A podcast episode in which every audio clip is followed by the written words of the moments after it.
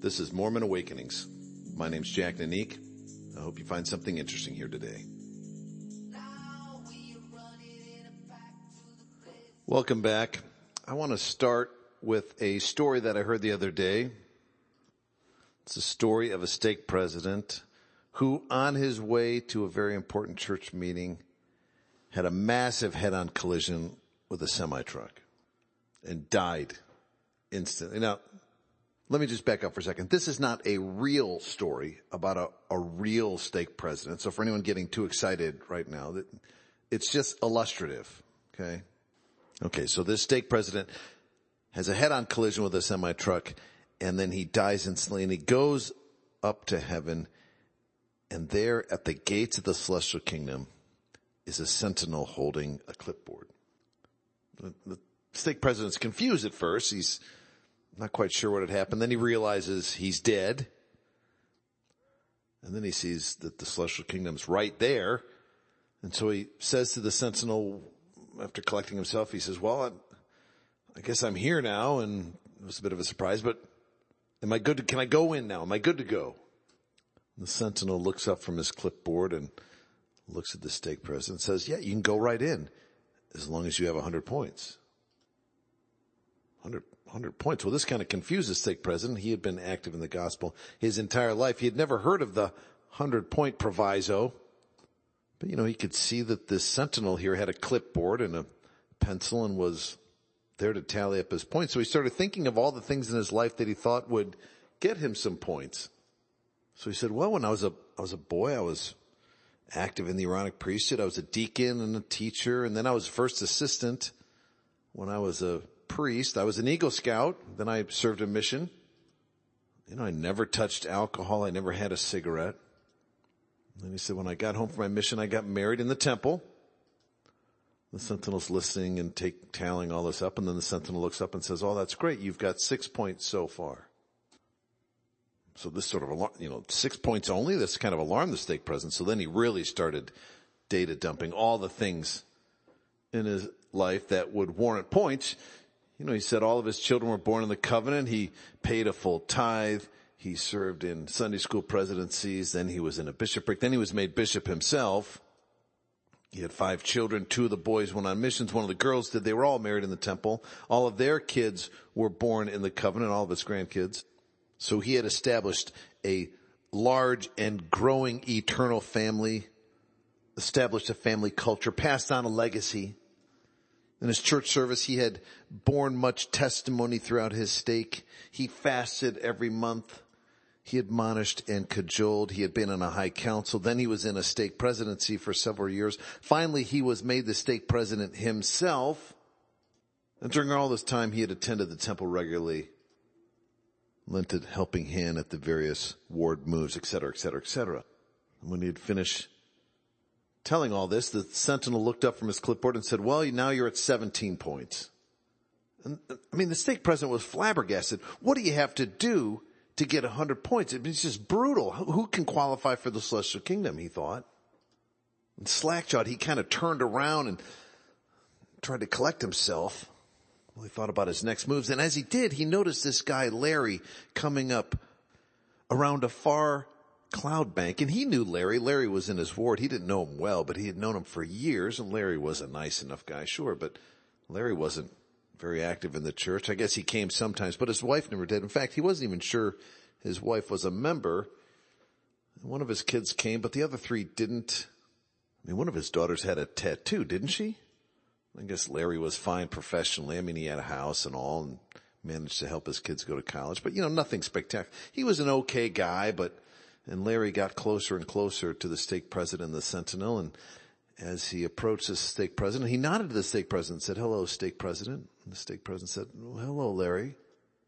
And then Larry nodded at the sentinel, and the sentinel nodded back, and then Larry just walked right into the celestial kingdom. Well, the stake president couldn't believe it, and he had enough.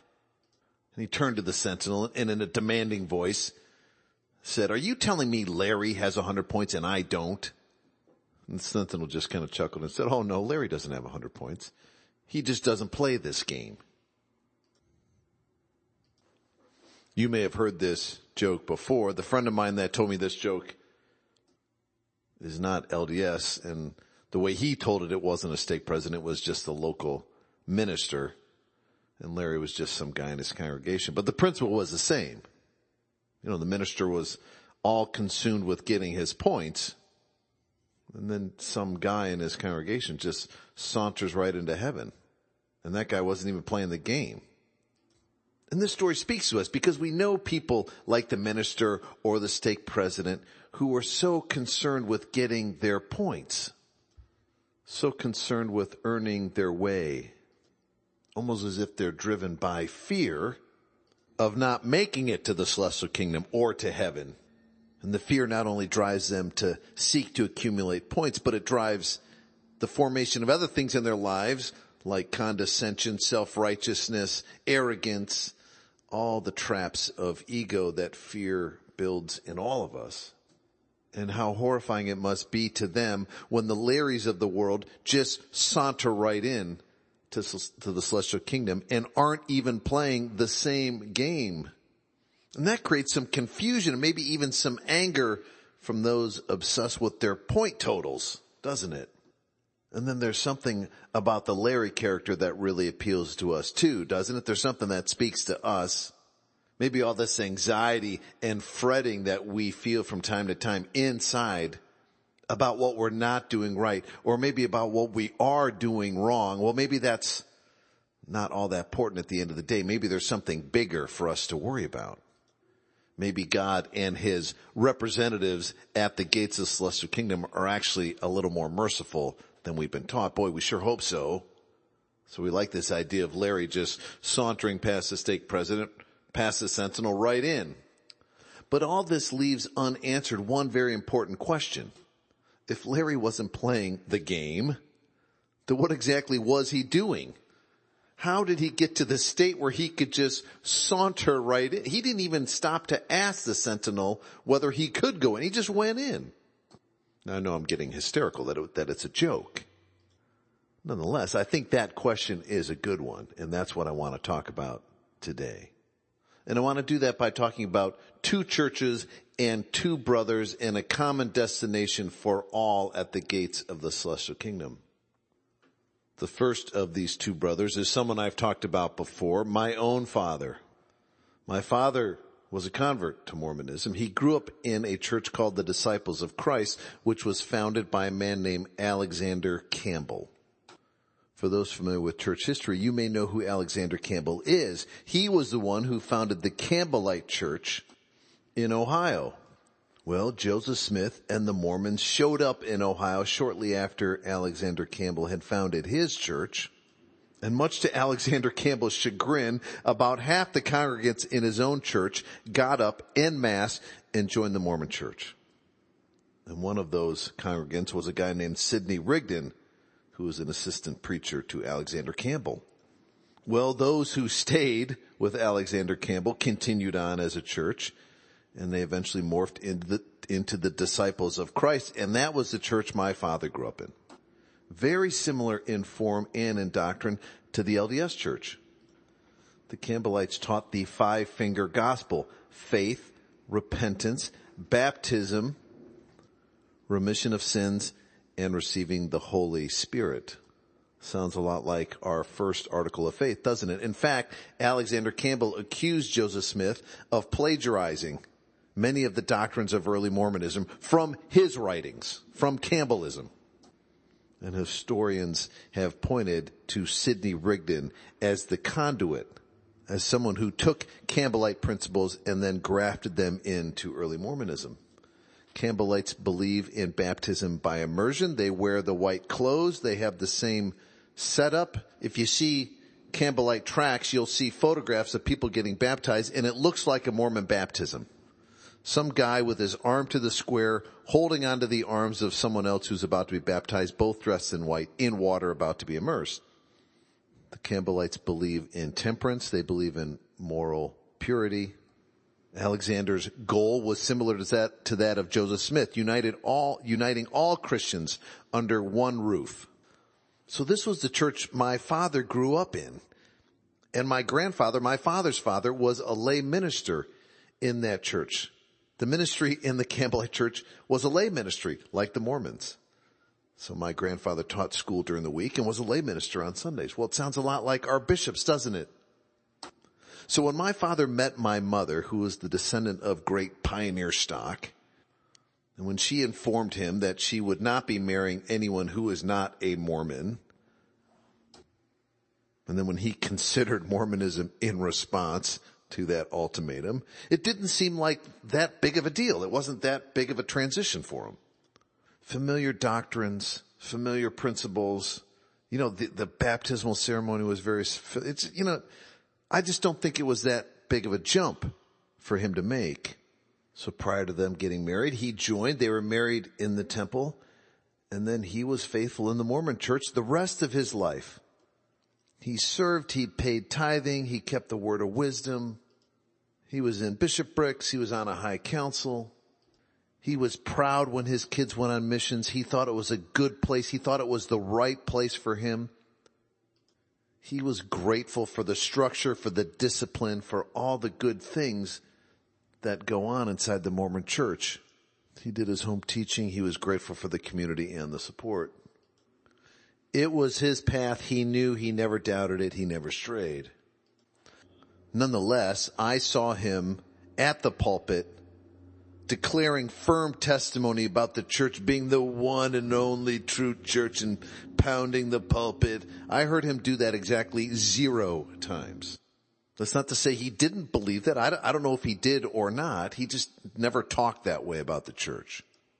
And I think the reason he never talked that way about the church is it just didn't matter to him. It was too abstract and all-comprehensive for him to worry about. His questions were more basic, like, is this a good thing to do? Does this take us to a good place? Are we closer to God, better people, more charitable people walking this path? Is this the path God wants me on for my development, for my growth, for my family's growth? My father was not someone hung up on checklists and accumulating points. He did not live in fear that he was not going to make it somehow. His in-laws, on the other hand, those who had demanded he conform to their way of life, to their traditions, to their history, they were full of certitude, were unyielding, and were difficult people indeed. All in the name of doing what's right, mind you, but difficult. And my father begrudged them this exactly 0 times. That's not to say he was perfect and he never got a little annoyed. I'm sure he did. But it didn't weigh him down beyond the moment. He got over it and he kind of was able to keep himself in balance. He had a perspective and an inner peace that came from a place way deeper, way more profound than any superficial reading of Mormon doctrine would even lead us to believe was possible. And one of the great acts of faith that one can make, he had exchanged his need for certitude, for being right, with the peace and assurance that comes with letting go. A peace and assurance that resides in the moment, in the now. Well, I think my father, like the Larry character in the joke, just kind of sauntered right in because he played an entirely different game. Well, the second brother obviously is my father's younger brother, who's 2 years younger than he was, grew up in the same church that my father grew up with, obviously, had the same lay minister, school teacher father that my own father had. Except when my father's brother fell in love, it was not with a Mormon girl, it was with a girl whose parents had abandoned religion entirely. My uncle's wife, my aunt, her mother was Jewish and her father was Christian, and both parents disowned them when they got married, so they had no religion in the house. Hence, my uncle's wife, my aunt, was not religious at all. Terrific person, kind, no nonsense, but not religious. And so when they got married, they didn't really have religion. They went to the congregational church in their town from time to time. They gave their kids the basics. But these were not religious people, really good people, wonderful people, but not overtly religious. Well, my uncle passed away a couple years ago, and his daughter, my cousin, came to my house to share a story with me. She said near the end of her father's life, he had really declined rapidly. He had the early stages of Alzheimer's and had really gone downhill fast to where he really didn't know what was going on. He could recognize people, but he just really wasn't very lucid.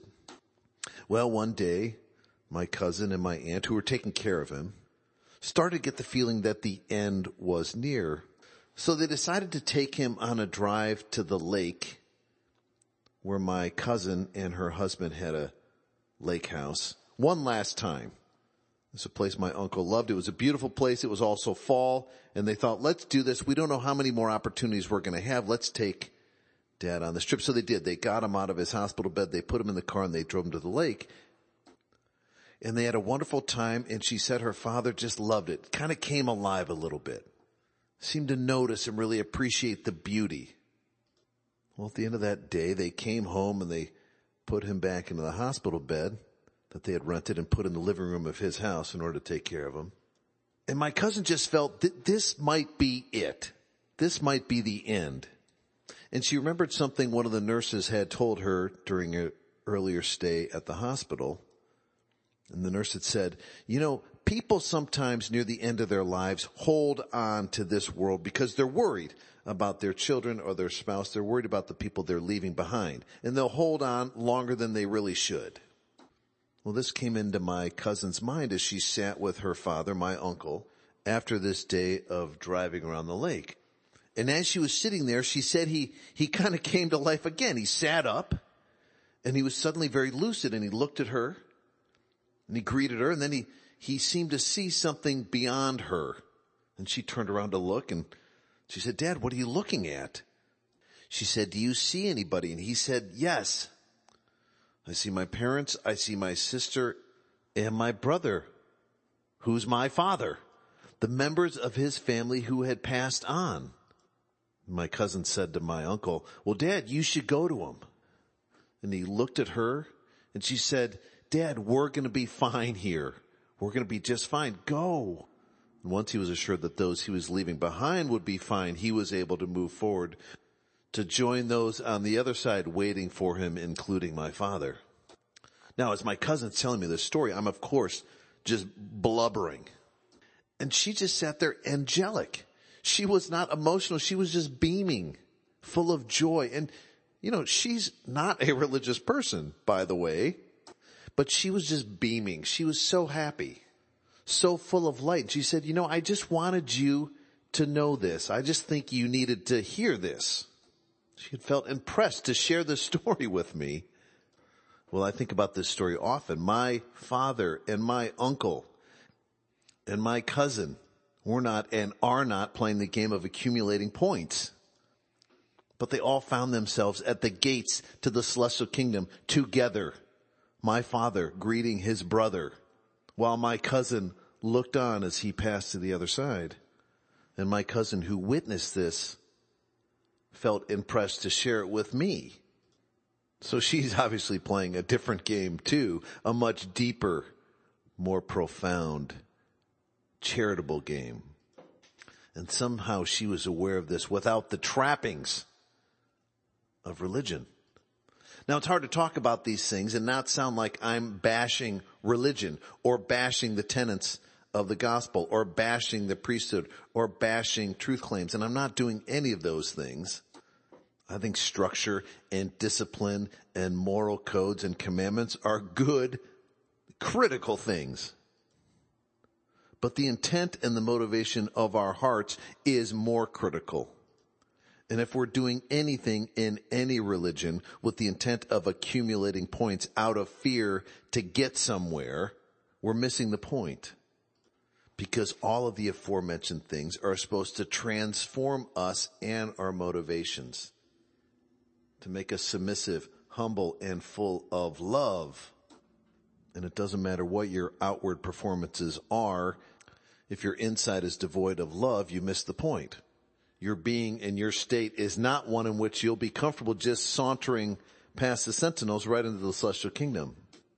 And if you don't believe this, you ought to read Paul's epistle to the Romans, in which he talks all about the law where he says the law is not an end unto itself. And there are a lot of people who have no law who end up in a place much brighter, more full of light than people who are living the law scrupulously. Well, how does that make any sense? That doesn't seem to make any sense. On one level, it doesn't make any sense. But then Paul goes on to talk about something else. And that something else is grace. But we don't talk about grace a lot inside our community. And our understanding of grace is primarily as a gap filler. Do everything you can. Accumulate as many points as you can. But if you're only at 17 points, well, grace will make up the difference and you'll get in. You know, we think of grace as, you know, if you get a C on the test, well, you'll get an A at the end of the day. Or if your team finished in last place, you're going to get a trophy anyway. But that's not grace in my view. Grace is pure love and pure acceptance. And when you receive it from God, it's in its purest form. But it's something you can give to others too. And I mentioned grace this way because maybe that's the game that Larry was playing. Maybe that's what transformed him as a person and enabled him to saunter right in. I certainly think that's what my father was doing vis-a-vis his in-laws and his new church. Exercising a lot of love and acceptance of how things were. It sure sounds like that's what my uncle did most of his life. That certainly was what my cousin was doing in coming over to my house and sharing the story of his miraculous passing. And I think that's what Paul is talking about in Romans when he says that there are a lot of people who don't even have the law who are in a better state than those who are living it scrupulously. He doesn't say the law is irrelevant or should be chucked or is a waste of time any more than I think we ought to chuck the gospel, church structure, commandments, programs. But those things are signposts. Those things are pointing to something bigger, deeper, more profound. They're supposed to help us along the way as we transform and develop this inner quality of grace. And it seems that some people come to this earth already full of grace. And some of us learn it while we're on this earth. But in either case, I think it doesn't develop inside us until we receive a good dose of it first. Whether we got that dose before we came here or whether we got it while we're here, I think it starts with someone else giving it to us. And my view is that it's God giving it to us. There's a beautiful painting by Carl Bloch that was discussed in the priesthood lesson I attended last Sunday. Some of you who are listening may have seen this painting as well. It's in the manual. It's Christ at the pool of Bethesda, leaning over an invalid. And this invalid had been camped by the pool of Bethesda for 30 years, unable to get into the pool. And the pool was supposed to have these magical qualities that would heal people. But in order to take advantage of these special healing properties, you had to get into the pool right after it was disturbed by bubbles or something coming up from the spring below. And the first person in would get healed and, you know, everyone else, too late. The healing powers had been exhausted by that person. They need to wait until the next gurgling, whatever that is, that disturbed the pool. So Jesus comes up, he sees this invalid, and he says, hey, why aren't you getting into the pool? And the invalid said, there's nobody who can put me in, and everyone else is faster than I am, and I can't get into the pool. And as a reader, you're thinking, well, Christ is going to pick him up and carry him to the front of the line and put him into the pool first, next time it's disturbed. But that's not what happened. Christ just heals him and says, take up your bed and walk. Christ says, I'm just going to transform you. You don't even have to get into the pool. You don't even have to play by all these rules and all these customs and do all this super. Just get up and walk and let's move forward. Interestingly enough, he does this on a Sabbath day. Heals this invalid, and the invalid picks up his bed and starts walking home. And all the Pharisees and the scribes can do is say to the man, hey, you know, it's Sunday, it's the Sabbath, you're not supposed to be carrying your bed around, that's against the rules. So here we see a group of people hung up on the idea of accumulating points, keeping score. And then we see someone else, the invalid, who knew he was broken, who knew he was failing at his objective of getting in the pool. But in this case, think of it, of accumulating his own points. That wasn't happening for him. Yet through grace, pure love, pure acceptance, pure compassion, he was healed and was able to get up and walk and begin his own journey of grace and love. He could develop his own light and start playing a different game. Well, it's hard to truly appreciate the power of grace until you go through a period of life where nothing seems to make any sense, or you're trapped, or you're stuck, or you're an invalid, literally or figuratively, where you just cannot get to where you think you need to get. And if you're at that point and someone comes along and just loves you and accepts you, well, it changes you. And it changes the game you're playing. There are so many people inside our community who are so quick to say with certitude what qualifies you for the celestial kingdom. It makes me wonder if they've ever experienced any grace themselves. And it's tempting for our community, as it is for all religious communities, to promote and advance those who are really good at accumulating points. It's a measurable heuristic, after all. But if the New Testament has taught us anything, it's that focusing on accumulating points can lead an institution to very bizarre ends. Christ was crucified, after all, by the hierarchy that was offended by his miracles done on the Sabbath, who saw his claims of being the Son of God as blasphemous. People obsessed with doing things correctly. People who had not experienced grace had no need for grace, and therefore were unwilling or unable to exercise grace. I'm not saying that the law and the rules aren't important. They are. But they're not ends in and of themselves. Compliance to the law gets you nowhere in and of itself. It's supposed to prepare you to be able to receive and give grace. And if it's not doing that, you're just keeping score. We do not talk about grace in our community, and when we do, I think we give it short shrift. We talk about duty and obedience and obligations. We talk about not fulfilling our duties and obligations or breaking the commandments and not being obedient. We talk about repentance as a way to compensate for previous disgressions. All of it presupposes that we are somehow in control of the process ourselves. And our own works will save the day or not. And we comfort ourselves by telling ourselves if we don't get enough points, after all we've done, we've strove and worked and accumulated, and if at the end of the day we're 5 points short or 10 points short, well, you know, somebody's going to come up and give us 5 points. It's going to be okay. But it's all about getting to this place and buying our way in somehow. But I think our Maker is concerned more about the transformation of our being, specifically transforming into a being of light and truth, and most importantly, grace and love, which is way more powerful at the end of the day than mere compliance.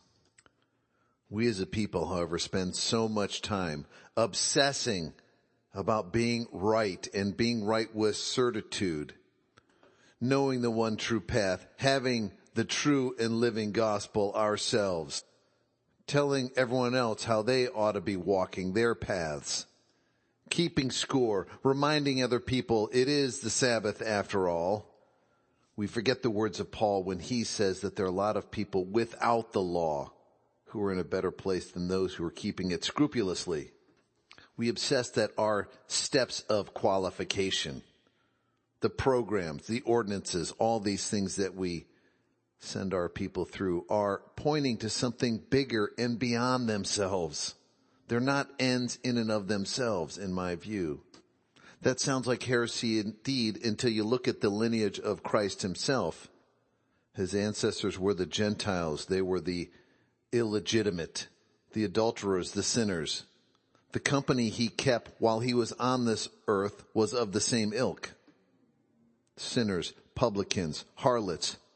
And what did all these people have in common? They had in common an incredible need for some grace, which again does not render the law irrelevant, but it sure does change our perspective vis-a-vis it. Well, I've gone on too long. I hope you found something interesting here today. Please send me an email with your comments to mormonawakenings@gmail.com or visit me at Facebook at Jack Nanique or Mormon Awakenings. Until next time.